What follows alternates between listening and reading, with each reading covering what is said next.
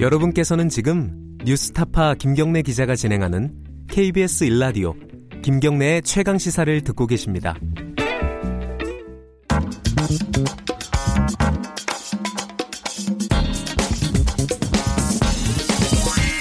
뉴스의 재발견. 뉴스의 재발견 미디어 오늘 이정환 대표 나와 계십니다. 안녕하세요. 네, 안녕하세요. 오늘 주제는 금융계통을 갖고 오셨네요. 네 네. 어제 한국은행에서 지급결제 보고서라는 게 나왔는데요. 네. 몇 가지 흥미로운 포인트가 있습니다. 이 특별히 제가 주목했던 건 이 모바일 뱅킹 이용 현황을 봤더니 이 60세 이상에서 13.1%만 모바일 뱅킹을 이용한다고 답변을 했다는 겁니다. 10명 중에 한 명밖에 안 돼. 아, 8명 중에 8명 중에 예, 한 명. 그래서 예. 이 고령층 어르신들이 디지털 환경에서 소외되고 있는 거 아니냐라는 지적이 음, 나옵니다. 이 그렇군요. 하루 평균 7,200만 건이라고 하는데 이 어르신들은 이 모바일 뱅킹을 못 쓴다는 거죠. 그러니까 모바일 뱅킹 전체 이용 건수가 하루 평균 네네. 예. 7,200만 건이다. 이 60대 이상 말고 다른 연령대는 어느 네, 정도나 쓰나요? 50대만 해도 51.8%한 두 명 중에 한 음. 명꼴을 쓰고 있고요.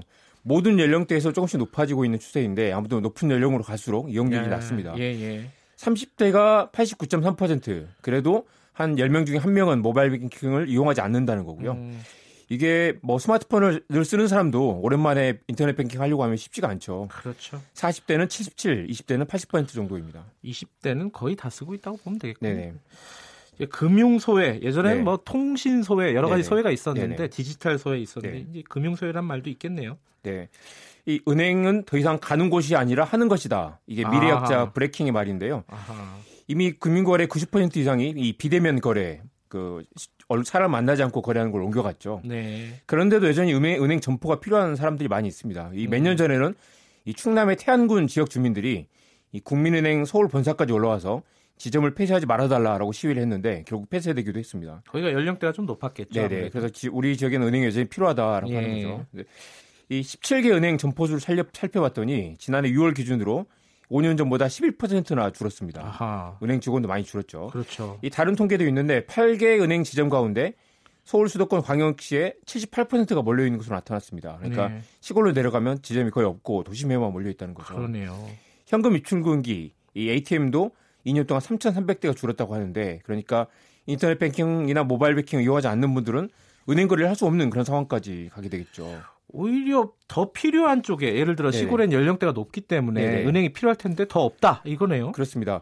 이 은행 입장에서는 수익성만 따지면 가난한 동네에 지점을 둘 이유가 없기, 없다고 아하, 생각할 수 있겠죠. 예. 이게 서울에서도 동네마다 차이가 큰데요. 예. 이 노인 1만 명의 은행 점포가 몇 개 있는지 살펴봤더니 강남구는 24개가 넘고요.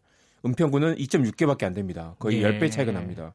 경기도에서도 성남시는 5.8개인데 양평구는 0.3개. 그러니까 은행을 찾아보기 힘들다는 이야기 되겠죠. 결과적으로 이 차별인데 이것도요. 네네.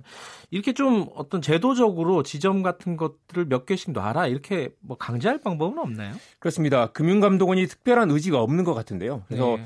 이 문제가 심하다. 그래서 인구 1000명당 점포수 그리고 ATM 개수 등을 따져서 인센티브로 주자라는 의견이 있었는데 이게 거론 구체적으로 이 진행되지 않았습니다. 그래서 금융은 보편적 공적 서비스인데다가 우리은행 같은 경우는 사실상 정부 소유 은행이죠. 그래서 네. 이 법으로 강제해야 된다라는 그 은행, 의원들도 있었지만 이게 입법화 단계까지는 아직 가지 않은 상태입니다. 아까 제가 차별이라 그랬는데 네네. 이거를 디지털 divide, 그러니까 예. 디지털 격차라고 보통 부른다면서요? 예, 예. 가장 대표적인 게 기차역에 가면 어르신들이 줄을 서 있는 모습 많이 보셨을 맞아요, 거예요. 맞아요. 예. 젊은 사람들은 앱으로 가는 길에 기차표를 사서 예. 애매하는데 어르신들은 와서 끊으려고 하니까 표를 못 구하거나 표가 없어서 못 타거나 음흠. 입석으로 가시는 경우도 많고요. 예. 사실 저희 외할머니 같은 경우도 기차를 타기 며칠 전에 미리 역에 가서 표를 구입해서 오신다고 하십니다. 그래서 예.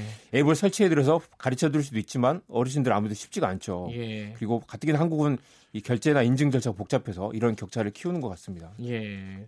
그, 이- 그 인터넷 그 금융 상품도 역시 또 이런 차별이 있다면서요? 그렇습니다. 그래서 이 banking divide라는 말도 많이 나오는데 예. 이게 어르신들뿐만 아니라 장애인들 그리고 북에서 내려온 새터민들, 결혼 이민자들도 많이 여기에 해당되는 그런 경우가 많이 음. 있습니다. 그러니까 뭐 예를 들어 디지털 상품에는 이자율이 더 높다거나 아 그렇습니다. 그런 부분도 네, 있고요. 우대 서비스도 있고 이게 예. 단순히 뭐 어떻게 어떻게 하면 혜택을 더 준다가 아니라 아예 차별을 당하는 예. 그리고 거기서 배제되는 그런 경우도 있겠죠. 저도 이게 뭐 디- 인터넷 뱅킹 쓰다 보면은 뭐 인터넷으로 하면 0.1%더 준다. 예금하면 그거 보면 지금 기분이 좀 이상하긴 아, 해요. 누군가에게 혜택이 되겠지만 누군가에게 예. 아예 아예 그 가능성을 차단당하는 경우니까요. 이런 예. 차별이나 격차를 해소할 방법이 뭐가 있을까요? 현실적으로 이게 서울에서도 은행 점포가 계속 줄어들고 있는데 지역에 예. 남겨둬라라고 이거 법으로 강제하기는 쉽지 않을 것 같습니다. 어렵죠. 다만 국내에서 가장 점포수가 많은 은행이 농협은행인데요. 네. 다행히 그나마 다행인 게 농협은 이 점포수를 크게 줄이지 않고 시골에서 음. 많이 유지하고 있습니다. 네. 그래서 국, 국민은행이 한때 1위였는데 지금은 어, 농협은행이 국내 1위가 돼 있습니다. 네. 이 근본적으로 누구나 접근할 수 있는 보편적 금융이라는 개념이 필요할 텐데요. 이 시각장애인이나 청각장애인이 ATM 기기를 이용할 수 있도록 접근성을 고려를 하죠. 읽어준 소리를 내서 읽어준다든가. 네. 그래서 이런 디지털 취약계층에게도 어르신들에게도 최대한 접근성을 보장해야 된다라는 개- 개념이 필요할 것 같습니다. 음흠. 은행 창구에서도 시력이 약한 분들 위해서 돋보기를 제공을 하죠. 그렇죠. 예. 글씨를 잘 못 쓰면 대신 써드리기도 하고요. 네. 이게 은행의 책무다. 그러면 점포를 없앨 거라면 이 차라리 은행 어, 음성이나 화상으로 핸드폰으로 이 창구처럼 거래할 수 있는 방안을 마련하거나 방문 교육을 하거나 아니면 보안을 약화시키지 않으면서 쉽게 거래할 수 있는 그런 방법을 찾아야 된다는 거죠.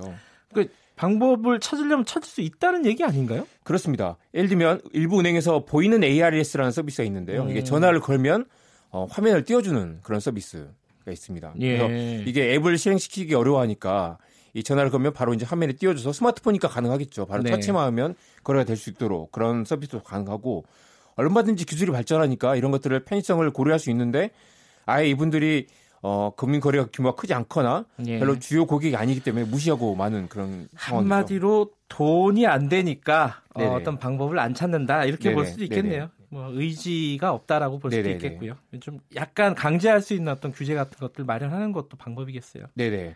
그래서 어르신들이 최근에 뭐 피싱 사기도 많이 당하죠. 예. 그래서 이게 뭐 어르신들이니까 어쩔 수 없다고 할 게 아니라 어르신들은 또 따로 관리를 한다거나 예. 이게 관리를 할수 있겠죠. 어, 한번더 안전장치를 둔다거나 어, 열- 어, 특정 연령대 이상은 직접 통화를 하게 한다거나 하는 방법도 음. 고려할 수 있을 것이고 네, 소비자 보호를 제대로 못하면 은행에 책임을 지우는 그런 방법도 검토해 볼 수 있겠죠. 알겠습니다. 금융 정책을 만드는 분들은 이런 부분들을 좀 염두에 둬야겠습니다. 네네. 고맙습니다. 네. 미디어 오늘 이정환 대표였습니다. 자, KBS 일라디오 김경래의 최강시사 2부는 여기까지 해야 될 것 같습니다. 저희 지금 이게 그 자유한국당 전희경 대변인 인터뷰를 하고 나니까 이제 뭐 각종 문자들이 옵니다. 어제 더불어민주당 어, 대변인 인터뷰했을 때도 마찬가지고요. 그 서로 간에 지지하는 당이 달라서 그런지 이제 욕들이 많이 옵니다. 어제도 그렇고 오늘도 그렇고. 근데 뭐 저희 방송에서는 어, 다 기회를 드려야 되는 것이고 의견을 드려야 되는 걸로 이해를 해주시기 바라겠습니다. 2분 여기까지고요. 3부에서 다시 뵙고요. 일부 지역국에서는 해당 지역 방송 보내드립니다.